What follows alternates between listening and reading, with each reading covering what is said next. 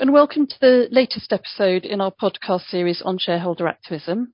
My name's Antonia Kirkby, and I'm joined today by Mark Bardell and Gareth Sykes, who are both partners in our corporate team here at Herbert Smith Freehills. Today, we're going to be talking about activism in the context of companies' annual general meetings.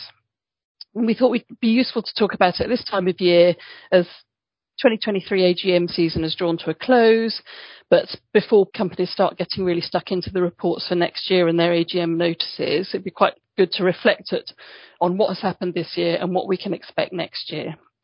And so I've got Mark and Gareth with me today. So Mark advises uh, both listed company and activist or and even active shareholders, so can give us this perspective from both sides. And Gareth heads up our corporate governance advisory team. So it's all across what's been going on at uh, AGMs this year. And AGMs can and do provide plenty of opportunity for activism.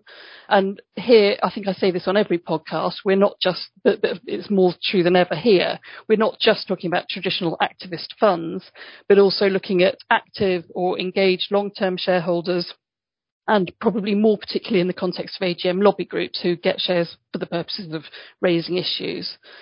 Um, but before we get stuck into the lessons from this year, Mark, do you want to just talk us around why we actually see so much activity around AGMs? Certainly, uh, and it, it, will come as no surprise to those listening to, to hear that the reason is simply that the AGM is, of course, the focus uh, in any year for any company for shareholders to get together and express a view. And that purpose of the AGM is reflected in the statutory rights. So there's rights to speak for any shareholder, however small, single shares enough, uh, at uh, AGMs or general meetings generally. And there's particular rights specific to AGMs about adding uh, resolutions to the notice, um, having other matters, including with the business to be dealt with at the AGM, um, rights to have a statement circulated ahead of their shareholder meeting. So those are the statutory rights that position all of that. But even more fundamentally, it's the obvious time to bring an issue uh, to the attention of the board and shareholders. And it's a little bit cheaper than requisitioning a meeting at a different different time. Probably also worth noting that all, all of this is uh, influenced by practice in the US, where there's a longer history of activism. And in the US, for similar reasons, uh, the AGM is the prime time to focus on these kind of issues. Thanks, Mark. Um, and Gareth, if we can turn to you now, where are the key areas where we see shareholders displaying their disapproval, protesting against companies?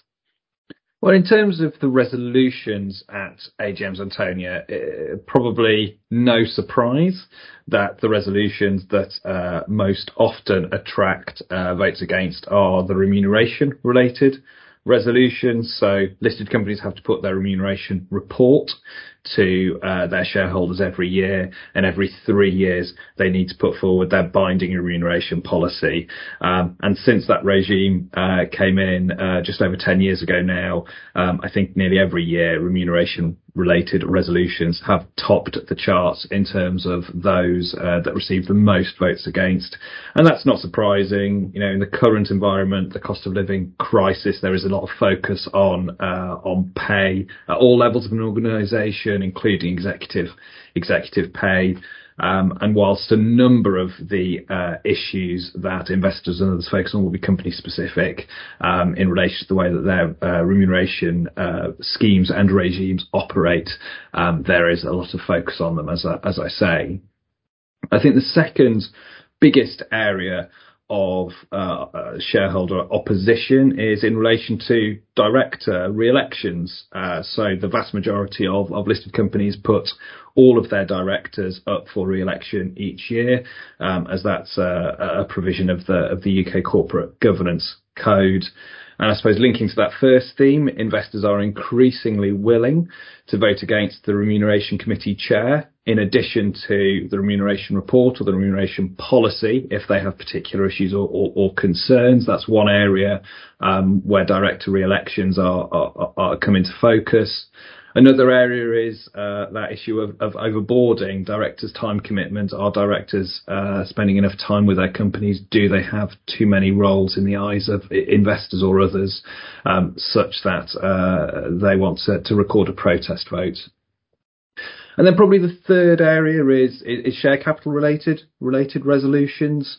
Um, I suppose in particular the authorities to allot the disapplication of preemption rights, and I think that's primarily driven by uh, UK, uh, I suppose the, the UK standard forms of those resolutions jarring either with international practice uh, or jarring with certain institutional investor house house views.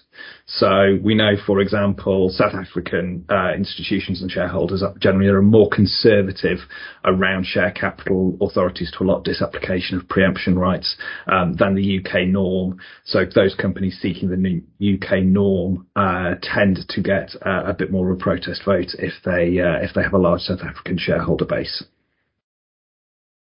Thanks, Gareth. That's interesting. Um, so those are obviously the kind of the standard resolutions where shareholders take their opportunities to show that they're uh, disapproval of various aspects. But then, as you mentioned, Mark, there's this opportunity for shareholders to actually requisition resolutions of their own at general meetings. What do we see? What are the areas we see those targeting? Yeah, so I think that area follows on naturally from the three topics that Gareth was just outlining as being the points of objection in the usual slate of the usual resolutions put forward before shareholders at the AGM. So I, I think probably the easiest way to understand that is if you are a shareholder who is unhappy uh, with things at the company, then expressing that dissatisfaction, it, it, there's an opportunity to vote against an existing resolution. If you want to express that dissatisfaction more loudly, um, and indeed, if you want to become more politicized and active, and maybe the the existence of, of you as a shareholder is driven by something of a policy agenda, then you can express that dissatisfaction even more loudly by putting forward your own resolution to achieve those very things. So I think in the spectrum of, of what's possible there, a resolution requisitioned by a shareholder or a group of shareholders um, to object to remuneration is one step. It's it's a one step further than to object to particular directors. So you put forward a resolution to remove individuals, and again you can see that's becoming more aggressive, more personal, more purposeful, um, and then you might add to that um, resolutions uh, against uh, disapplying preemption rights if the way the company is running um, would allow some dilution, some events, maybe it's M&A that, that goes with that. Uh, Hammerson was an example, I, I think, of, of, shareholders having resolutions requisitioned along these kind of lines. And then you ramp it up that one stage further to what we're seeing a little bit of First of all, in the extractives. Second of all, uh, in the, the, the banks and financing parties that finance the extractive industries, and now potentially going even further to to different industries. Those resolutions which are particular around a say on climate or um, social topics like living wage. So, you know, you see those requisitions, as I'd look at it over time, first of all at the big oil majors like Shell, BP, then it's the turn of the banks, you know, HSBC, Barclays, whoever it is. Um, and, and then it's a broader category of, of other industries that, that get hit in the, the next wave for all of that. But I'd be very interested to hear how Gareth sees all of that because I, I, think he's very close to it when looking at it from the perspective of governance um, and, and, that angle. Yeah, thanks, Mark. Uh, and I, I, completely agree with you. I think in terms of in terms of requisitions, I suppose we are very used to seeing the uh, standard activist investor toolkit, and I suppose that focuses usually a bit more on, on directors, whether removal or, or, or appointments. Um, but there has increasingly been a trend for um, what I would term more active shareholders, so the the lobby and special interest groups that Antonia you mentioned at the outset, requisitioning resolutions, and, and historically they've been more focused on the, I suppose, the E aspect of ESG, but in recent years they've also moved moved more towards uh, S factors. Mark, you mentioned mentioned living wage. That was a requisition uh, bought by a group of shareholders in, in, in Sainsbury's. Both Tesco and Unilever had requisitioned uh, resolutions which were ultimately withdrawn, but around uh, healthy healthy eating targets and the proportion of products that they sell, uh, which which were healthy uh, healthier products. Um, so this really is a tool that is increasingly being used and those type of active shareholders and uh, and special interest groups are increasingly savvy and, and, aware of those rights that you described at the outset of this this session under the Companies Act and are more willing to use them to try and drive drive change within a within a business. I, I think it's also important to note that actually there are still only maybe five or six uh, requisition resolutions a year in the FTSE 100, so they're still fairly um, uncommon uh, at least for most companies, but as I say, um, increasingly increasingly being used. And I think the other thing, just just to draw out, is that these are uh, usually special resolutions. A company's articles will require them to be uh, a direction uh, and require it to be a, a, special resolution. So 75% or more of shareholders voting in favour, which is an incredibly high high threshold um, and one that is very unlikely to be uh, unlikely to be met unless the board supports it. But nevertheless, notwithstanding those odds, um, organisations are willing to requisition to bring these types of issues to the forefront of, uh, of shareholders' minds, draw attention to the draw attention to the to the particular issue, and they often gain success from just from doing that. So as I said, both Tesco and Unilever uh, had their requisitions withdrawn because they agreed with the uh, requisitioners uh, a particular approach that the requisitioners agreed was, uh, you know, satisfactory, met their requirements. They didn't therefore need to progress uh, to the requisition and, and, the vote at the meeting itself. So driving change through that requisition uh, through that requisition tool.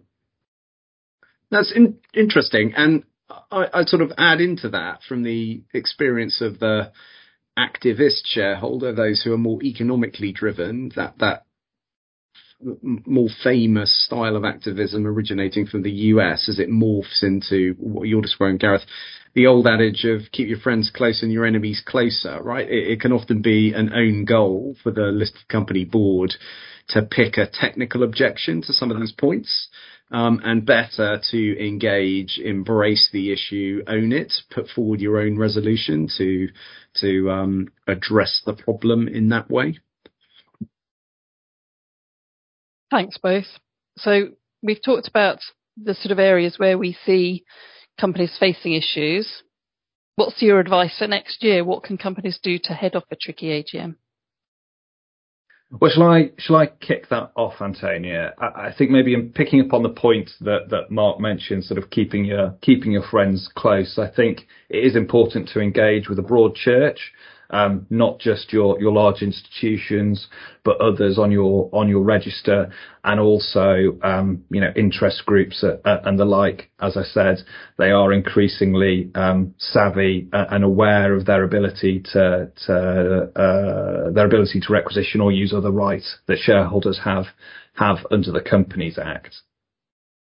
Um, in relation to resolutions, I think it's it's it's uh, know your know your shareholder register, um, especially for example in relation to those share capital resolutions that I mentioned.